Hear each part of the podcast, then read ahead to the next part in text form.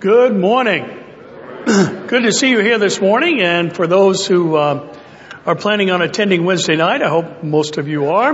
We'll be looking at 1 Samuel 17, and we are now moving into one of the more familiar chapters and um, elements of Scripture that even many people in the world are aware of, and that is the battle between David and Goliath or Goliath. And we're going to look at um, many of the uh, wonderful events, including one of my favorite verses in all the Bible, where little David says to this nine foot six guy or about him, who is this uncircumcised Philistine that defies the armies of the living God? That's a good attitude to have in these last days. Amen? So join us Wednesday for 1 Samuel chapter 17. And this morning we're going to look at our word for the year, which is blessed and we will be blessed by the word of the Lord this morning. So I encourage you, open your Bibles this morning to Jeremiah chapter 17. We'll look at 5 through 11 and obviously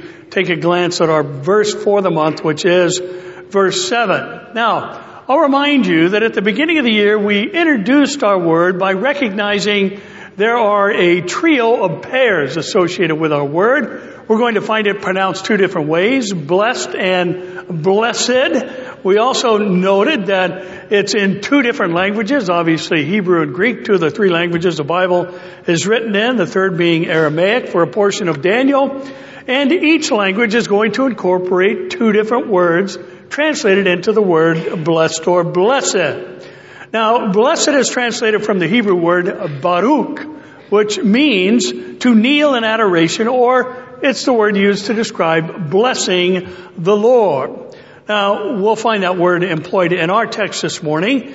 And the Hebrew also uses the word eris, which is translated as happiness. And thus, it is similar to the New Testament word in the Greek, makarios, which means, oh, how happy or happiness. And it is the word used that Jesus incorporated in opening up the Sermon on the Mount with the Beatitudes. Blessed are those, he said over and over. Now the second Greek word is eulogitos. It's where we get our word eulogy. Eulogy simply means praise words, and these words are words directed towards the object of our praise, which is God and God alone. Amen? I'm not accepting that. Amen? There we go. Now, verse for the month and those surrounding it that we're going to examine this morning are, as is often true, very timely. And the days in which we live will bear this out this morning. I would go as far to say that these verses are more timely now than they were in January when we began examining our word. Now here's why. Jeremiah 32, 33 to 35 says, And they have turned to me the back and not the face. Though I taught them, rising up early and teaching them, yet they have not listened to receive instruction. But they set their abominations in the house which is called by my name to defile it. And they built the high places of Baal, which are in the valley of the son of Hinnom, to cause their sons and daughters to pass through the fire to Molech, which I did not command them. Nor did it come into my mind that they should do this abomination to cause Judah to sin. Now, I'm not texting anybody. I'm turning up my hearing aids. Thank you. the children of Israel had turned their backs on that which God had taught them as a nation, much like our nation has turned its back on our very foundations, which are based on the Word of God. The house of God had become a place of abominations where the things that were contrary to God, things that were idolatrous had become predominant among God's people. Much of the church in our country has also departed from the apostles' doctrine, incorporated things into the church that are part of the world, and even exalting human opinions above the teaching of the Word of God, something Jesus rebuked the Pharisees for. He says, your teaching is commandments of doctrine of men rather than that of the Holy Scriptures. Now, we add to that the fact that in Jeremiah's day, infant children were being placed on the arms of a superheated iron statue to Molech and being sacrificed while they were yet alive. And the Lord said, this never came to my mind and this isn't something that ought to be practiced. It is an abomination before Him. And I uh, submit to you this morning that children are being sacrificed in our day to the idol of women's reproductive rights. And it is an abomination before God. But listen, bless the Lord that He can forgive those who commit things that are an abomination to Him. Now, Jeremiah would also say in chapter 6 verse 16, Thus says the Lord. Who's speaking? The Lord. Stand in the ways and see, and ask for the old paths where the good way is and walk in it. Then you will find rest for your souls. But they said what? We will not walk in it. Now in our day, to many people, the old path is the wrong path. It's the antiquated path. It's the outdated path. The ways of the Lord, the ways of the Lord are not relevant today. And they say, we will not walk in the ways of the Lord because the ways of the Lord conflict with the will of people today. And even in our society today, we can see quite clearly that unrest has come to the land when rest is something that God has made available. But that rest comes from sticking to the old path and the old ways. And yet our text inserts into this indictment of Judah for their practices and their forsaking of God a word of hope. Even a word of instruction on how to continue in and obtain the blessings of the Lord even in the midst of a wicked and perverse generation. Now, I have to apologize for our title this morning. It's a bit of a rhyme, if you will but it just kind of flows off the lips. And you guys know I can rhyme on a dime anytime, so. well, listen, our title is simply this this morning, and it has to be this. Living blessed in a world that's a mess. Living blessed in a world that's a mess. Is our world a mess today? Can we still live a life that blesses God and is a blessing to us and is a blessing to others?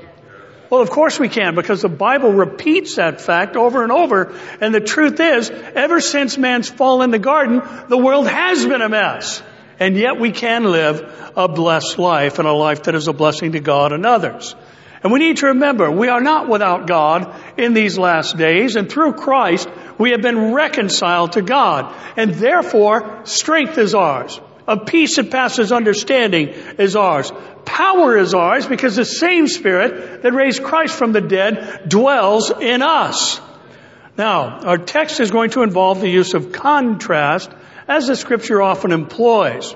Now, the purpose of contrast is obviously to highlight a distinction between one group or another, or even as we have been seeing on Wednesday nights, the difference between the people's choice for king and a man after God's own heart who he had chosen for king, or the differences between Saul and David. Now the interesting thing about our text is we will examine this contrast for living a blessed life or one that is described as cursed is that the fact is there's only one real mention of how to live a blessed life, and the balance of our verses are the results of living a blessed life or the results of a life that is cursed. So, we're going to learn this morning how to live blessed in a world that's a mess, and we'll learn from Jeremiah 17, 5 through 11 how we can do so. So would you stand with me this morning and read from Jeremiah 17 verses 5 through 11. Jeremiah 17, let's pick it up in verse 5.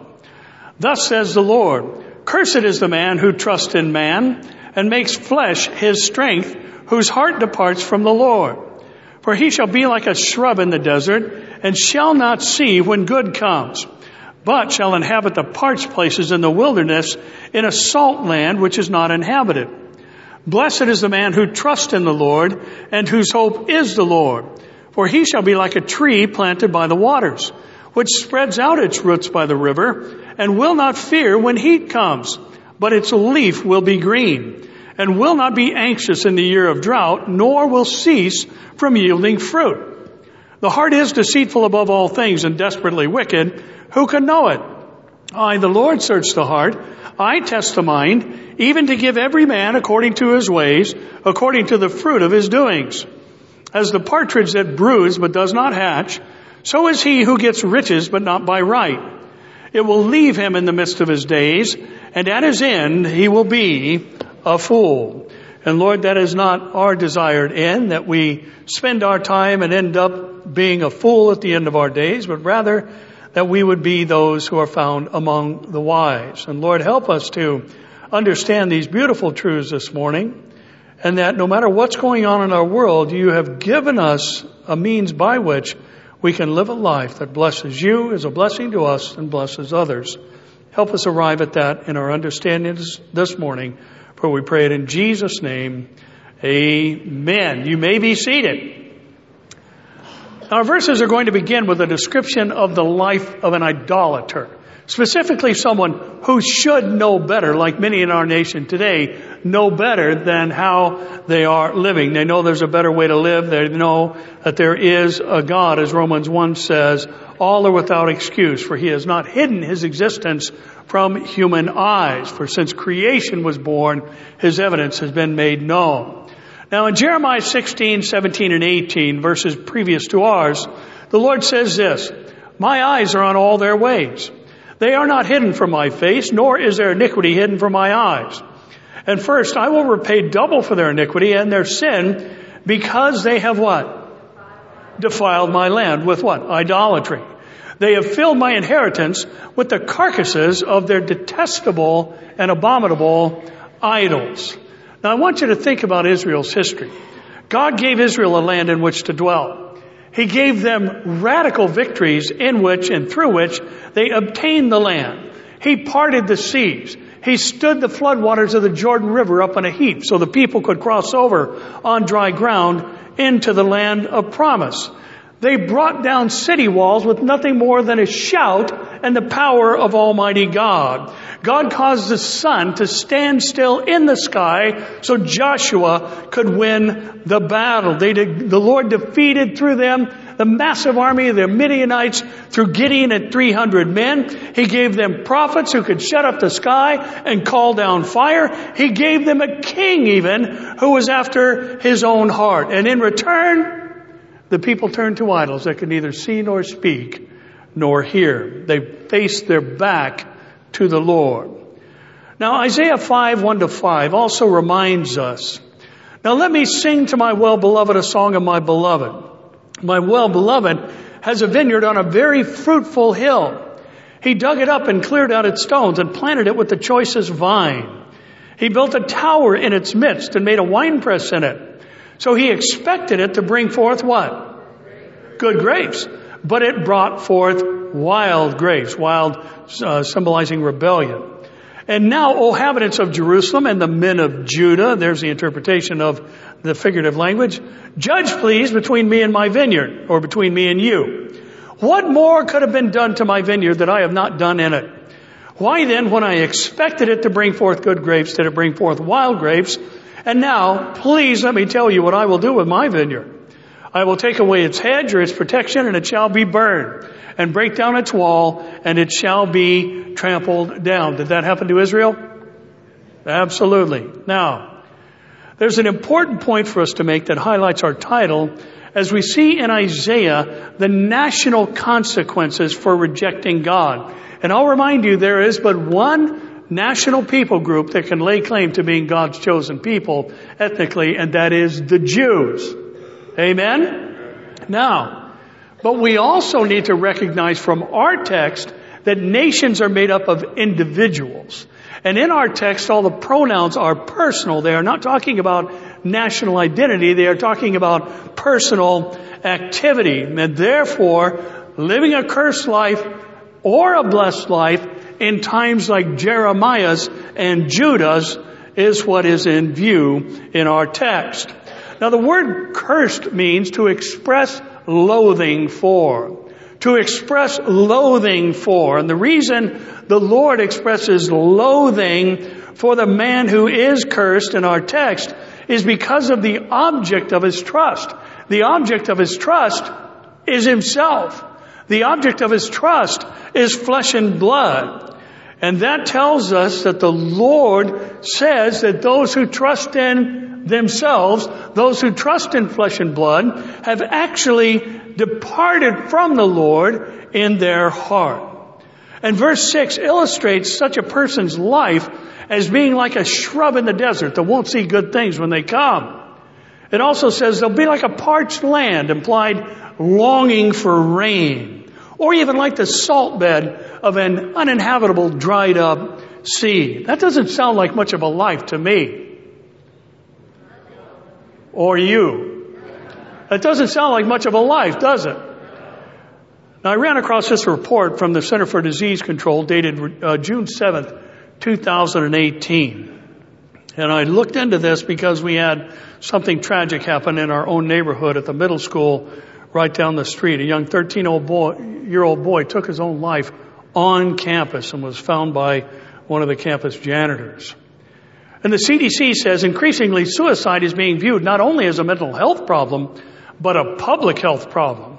Listen to this. Nearly 45,000 suicides occurred in the United States in 2016. That's twice the number of murders, making it the 10th leading cause of death in the United States. Among people ages 15 to 34, suicide is the second leading cause of death. It's hitting many places especially hard. Half of the states, suicide among people beginning at age 10 has increased more than 30%. What in the world is going on in the life of a 10 year old that would cause them to take their own life? A 2017 study in the journal Social Science and Medicine showed evidence that a rise in the foreclosure rate during the concussive downturn of 2008 and beyond was associated, excuse me, with an overall, though marginal increase in suicide rates. The increase was higher for white males than any other race or gender group. Research for many years and across social and health science fields has demonstrated a strong relationship between economic downturns and an increase in deaths due to suicide, according to Sarah Burgard, Associate Professor of Sociology at the University of Michigan. Now, I think people today need to redefine what blessings are. Because the proverb says in 1022, the blessings of the Lord make one rich, and he adds what? No sorrow with it. Listen, in light of these tragic and troubling statistics, I know of multiple people who that, or through that economic downturn between 2008 and 11 and beyond, who lost everything except Jesus.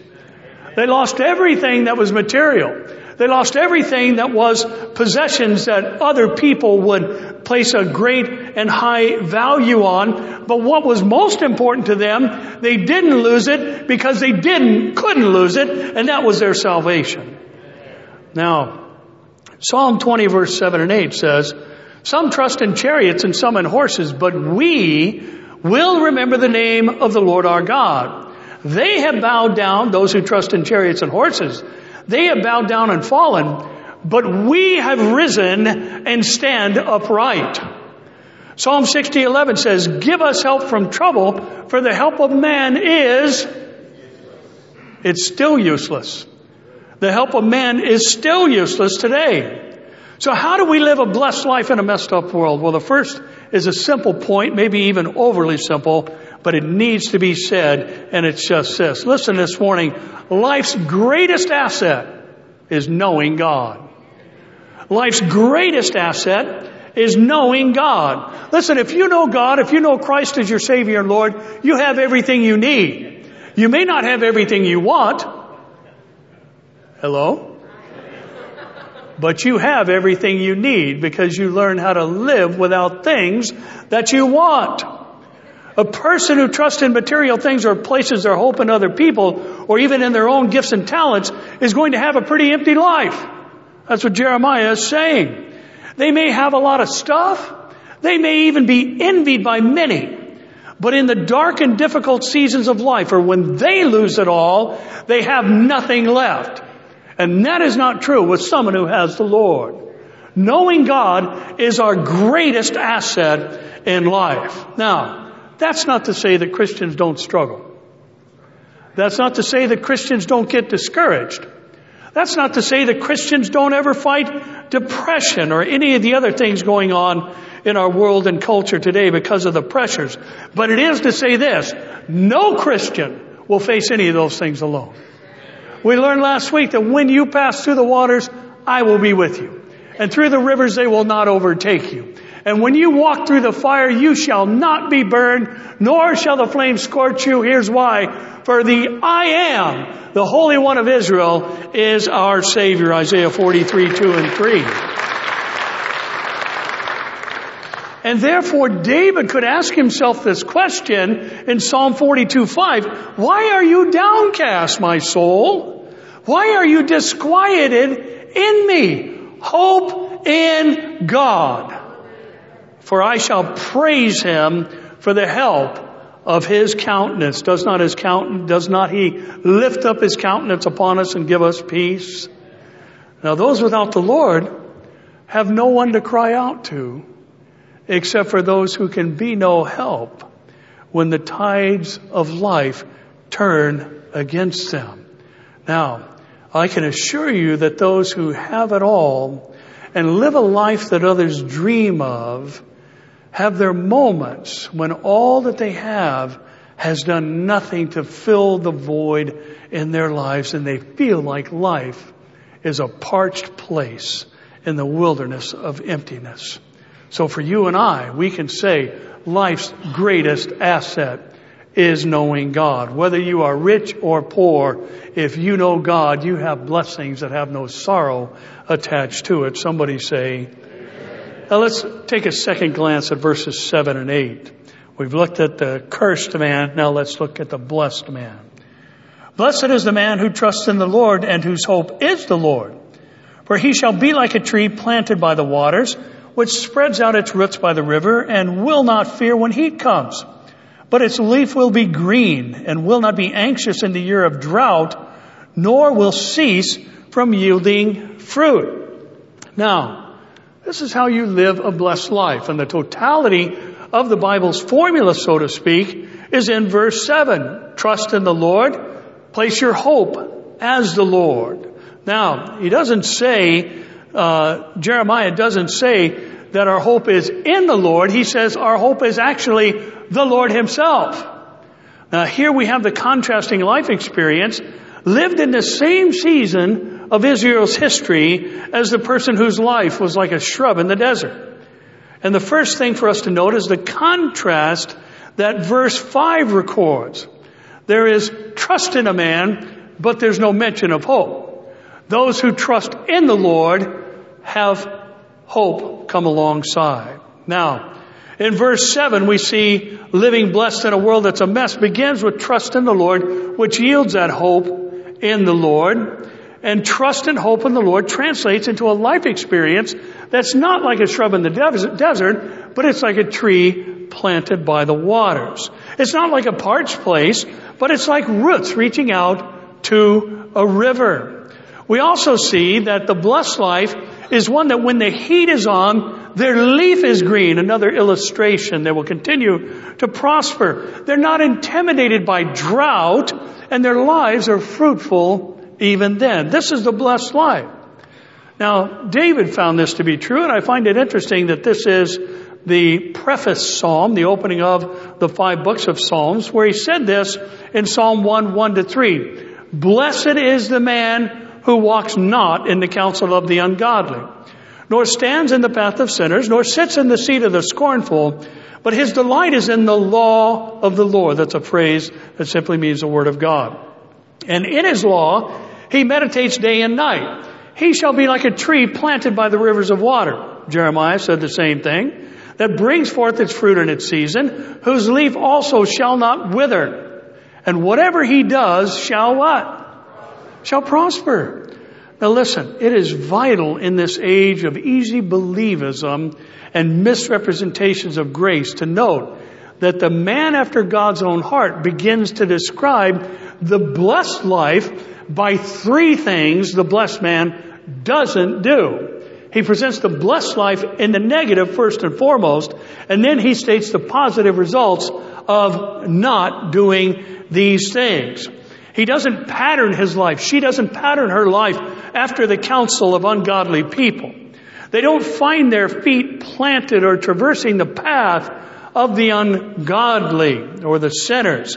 He doesn't occupy the seat of the arrogant scoffer. That's what the meaning of scornful is. Now, his life choices are therefore in direct contrast to those things, and therefore his life experience is the opposite of those who have a cursed life as well. Now, I've shared this before, and I wanted to share it again, and I found it on the page that is uh, C.H. Spurgeon's page. He has a wonderful commentary on the Psalms called The Treasury of David. And on the website of the same name, it recorded this of C.H. Spurgeon's own life experience. In 1854, when C.H. Spurgeon had scarcely been 12 months in London, there was raging a fearful epidemic of Asiatic cholera. And with all of his youthful ardor, he plunged at once into the work of relieving the sick and suffer, the suffering and the dying and to burying the dead. Weary and worn with much work, he one day came back from a funeral service feeling as though he himself were now prey to this awful judgment and scourge of God. He was passing along a certain street and he observed in the window of a shoemaker's shop a paper wafered to a pane of glass and on which were inscribed the large characters of the ninth and tenth verses of the 91st Psalm. Because thou hast made the Lord, which is my refuge, even the Most High, thy habitation, there shall no evil befall thee, neither shall any plague come nigh thy dwelling. And Spurgeon said at the reading of this, that was God's message to me. I at once took heart, and from that moment, I neither felt any fear of the cholera myself, nor did I suffer any harm from repeated ministries upon the sick and the dying. Now what that means is this in light of our text. When the heat was on, Spurgeon's life did not cease yielding fruit. He was fruitful in a difficult and painful season. He was fruitful in a season of plague, so to speak. And therefore we need to remember life's greatest asset is knowing God because it keeps us from living a life that is loathed by God, even in a nation that has turned the back to our God and His Word. And therefore we can, in times such as these, live a life that is one of adoration and praise to our Lord. Now the psalmist would also write in 84, 10 to 12, a day in your courts is better than a thousand. I would rather be a doorkeeper in the house of my God than dwell in the tents of wickedness. For the Lord God is a sun and a shield. The Lord will give grace and glory. No good thing will he uphold from those who walk out. Uprightly, think of the words of Psalm 1 again. O Lord of hosts, blessed is the man who does what? Who trusts in you, just like Jeremiah and David said. Now that means that as we trust God, hope is established in our hearts that is not subject to being lost, nor is it subject to change, even when society is turning against and away from God and even becoming antagonistic toward Him. Now in Amos chapter 8, 11, the prophet said, Behold, the days are coming, says the Lord God, that I will send a famine on the land, not a famine of bread, nor of a thirst for water, but of hearing the words of the Lord. Now, we do know that this happened between Malachi and John the Baptist. There was some 400 years where there was no word from the Lord or prophet in the land. I would submit to you that that famine has struck our world and country as well. And yet we have no reason to be anxious in the midst of it. For even in a season of drought of hearing the word of God, we can be Jeremiah's or Jereminas and we can be the lone fruit bearing vine in the Lord's vineyard if necessary. Now listen this morning. I've seen it all over social media and I would agree with the statement in part. And many have said that because of the abortion industry and its protection and now what many state governments are doing, allowing for abortion in the birth canal or even after birth if the umbilical cord is still attached that God is going to judge America. Listen, God is going to judge America, but judgment is not limited to America. God is going to judge an entire Christ rejecting world. Now, the question is, why has he yet stayed his hand? Why has judgment not come on these United States of America for promoting pornography and being a leader in the abortion business, so to speak, when the Lord has declared such things to be an abomination to Him?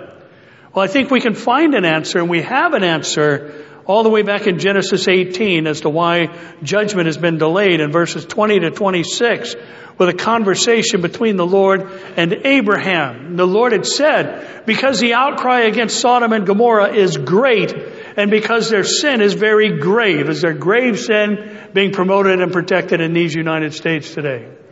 Yes, there is. Three of you know there is. The rest of you need to turn on the TV. Yes. There's grave sin, very grave sin, promoted and protected by those in power in our country today. And the Lord said, because their sin is very grave, I will go down now and see whether they have done altogether according to the outcry against it that has come to me. And if not, I will know. Then the men turned away from there and went towards Sodom. But Abraham still stood before the Lord. And Abraham came near and said, would you also destroy the righteous with the wicked? Suppose there were 50 righteous within the city. Would you also destroy the place and not spare it for the 50 righteous that were in it? Far be it from you to do such a thing as this, to slay the righteous with the wicked, so that the righteous should be as the wicked. Far be it from you. Shall not the judge of all the earth do right? So the Lord said, if I find in Sodom fifty righteous within the city, then I will spare all the place for their sakes. I think we all know how the negotiations went. They decreased five at a time until Abraham got all the way down to ten. And the Lord said, get your nephew and his family out of there because there aren't even 10 righteous in this place. Now listen, let me just put this simply for those who are questioning this and posting things on social media. God has not poured out a judgment on America because of the church. There are many righteous in this country. And there's more than 10. There's more than 50. There are millions of people who have been made righteous in Jesus Christ. And that is why two things are true. That is why judgment has not come on the United States of America. And the second thing is true is God is going to remove the righteous and then he's going to judge the world. Because that is the biblical precedent. That is the established pattern of when God judges a city or a planet. He raised Noah and family above his wrath and he pulled Lot and family away from Sodom and Gomorrah when he destroyed it for its great sin. Now that tells us that those who trust and have hope in the Lord are a blessing and a benefit to those around them, which is actually our next point. Here's the next truth I want you to glean this morning and take it home with you. Listen. One of the greatest blessings of life is being one. One of the greatest blessings of life is being one. Being a blessing, obviously. And the Christian life is, of course, what is in view.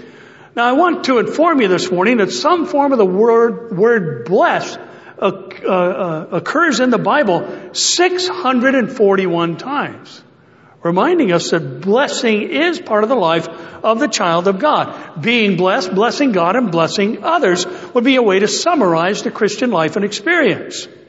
Now, Paul said this in 1 Corinthians 4, 11 to 13. He said, to the present hour, or meaning right up until now, we both hunger and thirst, and we are poorly clothed and beaten and homeless. And we labor working with our hands.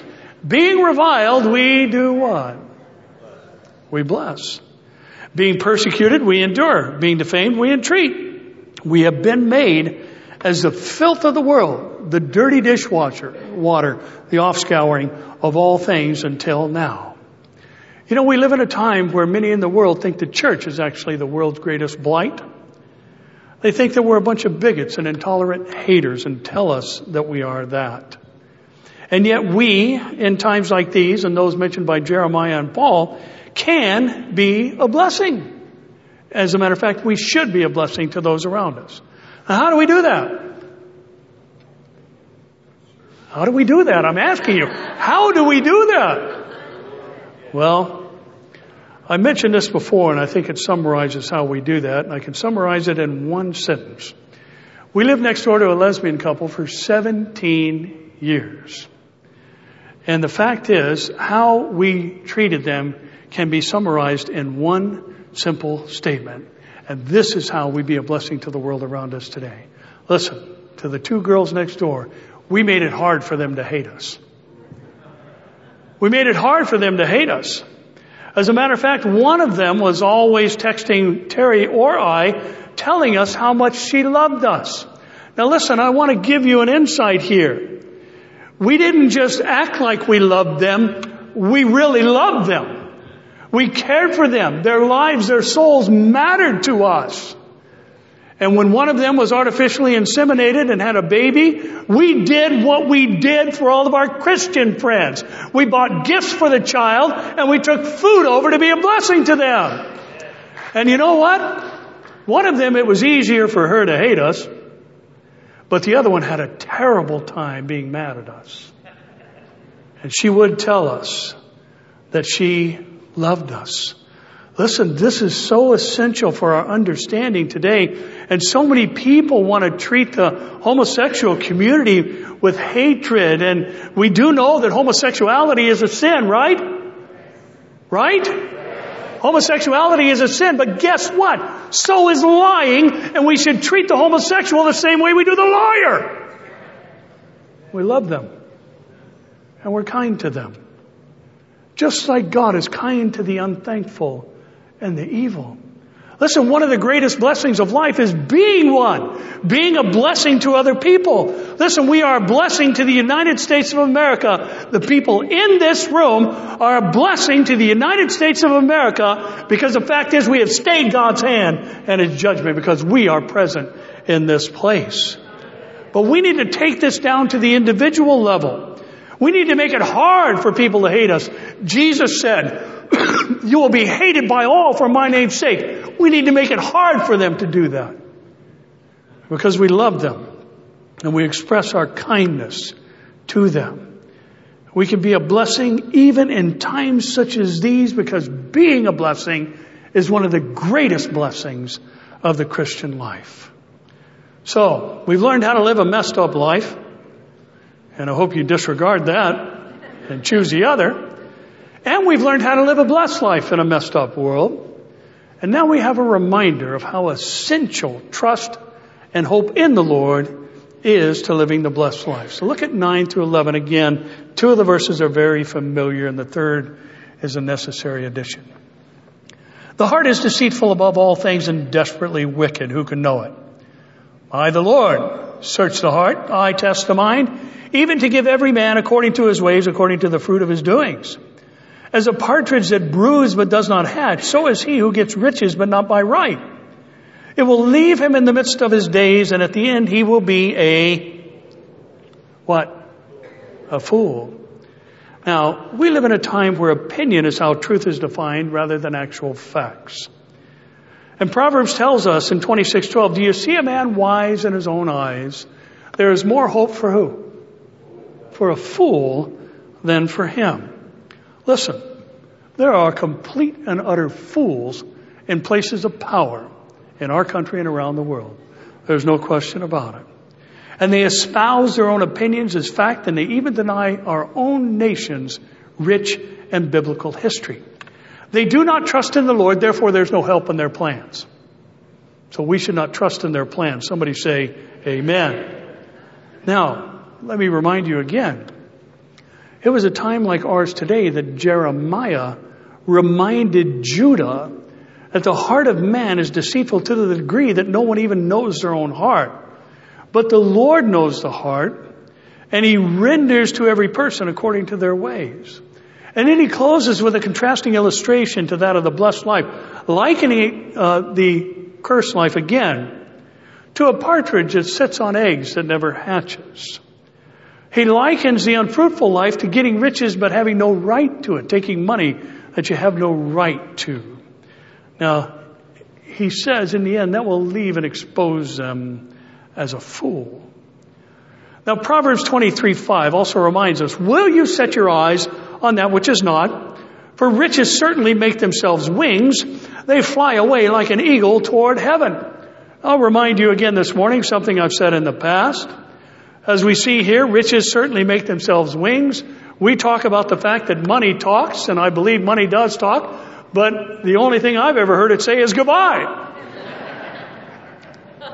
now, we also need to note here the relationship between the heart and the mind in these famous verses.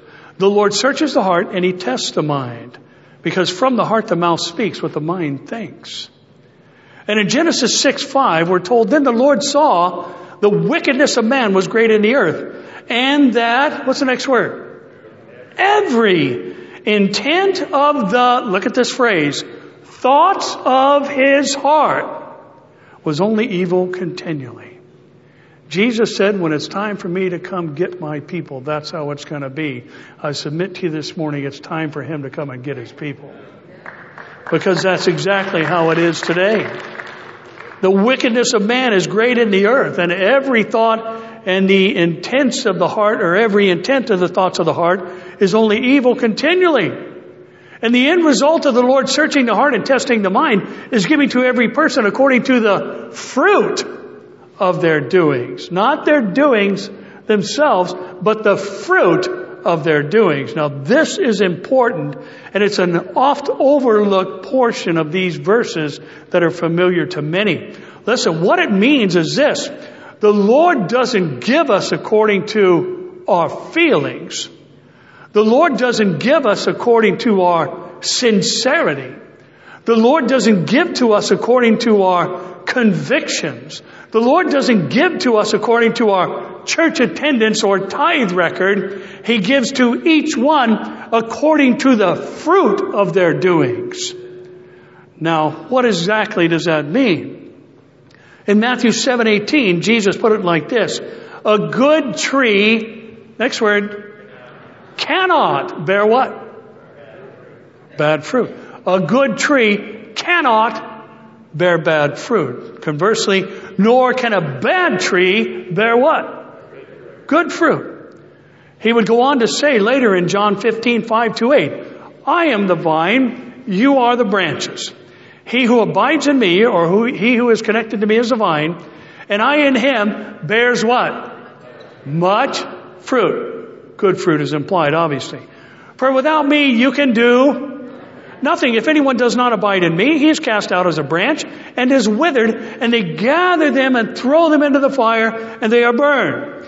If you abide in me and my words abide in you, you will ask what you desire, and it shall be done for you. By this, listen, by this my Father is glorified. In other words, here is how you glorify the Father in heaven.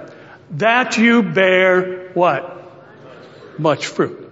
So you will be my disciples. Now, Here's why this is important. Now, I'm not talking about anybody here. Like a good Christian, we're going to talk about other people who aren't here.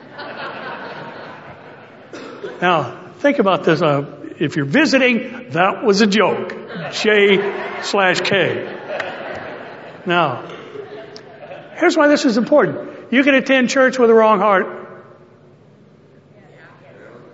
Hello? You can attend church with the wrong heart. You can give to the church with a wrong heart. You can serve at the church with a wrong heart. But you can also do those things with a right heart.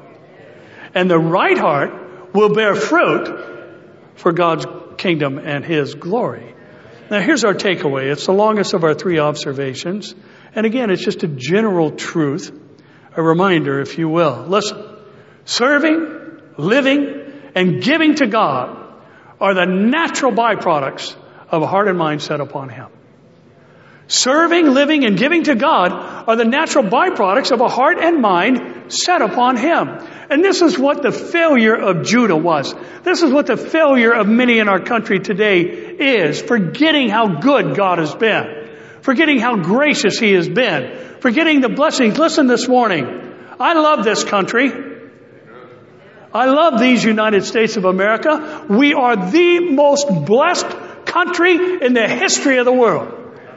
And we have done more for other nations than any nation in the history of the world. We have been a generous nation even to a fault. but it's because our foundations were honoring God and blessed is the nation whose God is the Lord. There was no second thought to helping other peoples. There was no second thought to being a blessing to other people early in our nation's history. And listen, serving, living, and giving to God are just a natural byproduct of having your heart and mind set upon Him, focusing upon Him. I'm not saying it's always convenient. I'm not saying it's always easy. And I'm not saying there's no sacrifice involved or cost for serving, living, and giving to God. But the fact is, when your heart and mind are set on the Lord, your life is going to bear fruit. And bearing fruit is going to glorify God and be a blessing to others. And this is what Colossians tells us in Paul's writing in the third chapter in 1 to 4. If then you were raised with Christ, seek those things which are where? Above. In case you're wondering what above is, he clarifies where Christ is. If you're wondering where Christ is, he explains that too. Sitting at the right hand of God. Set your mind on things above and not on things on the earth.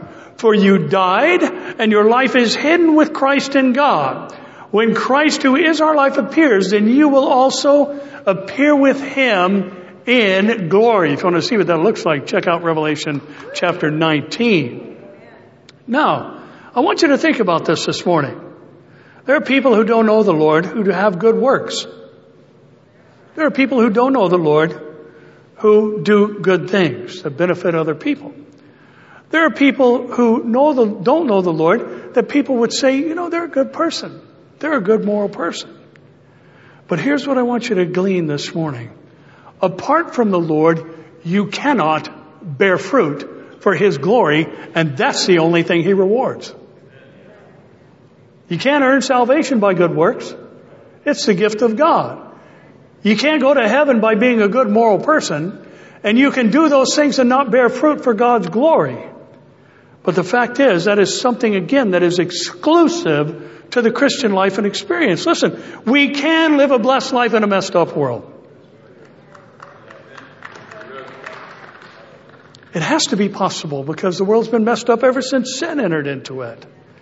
But the blessed life, listen, is one that is according to the Lord's design, not what our hearts or minds feel and think.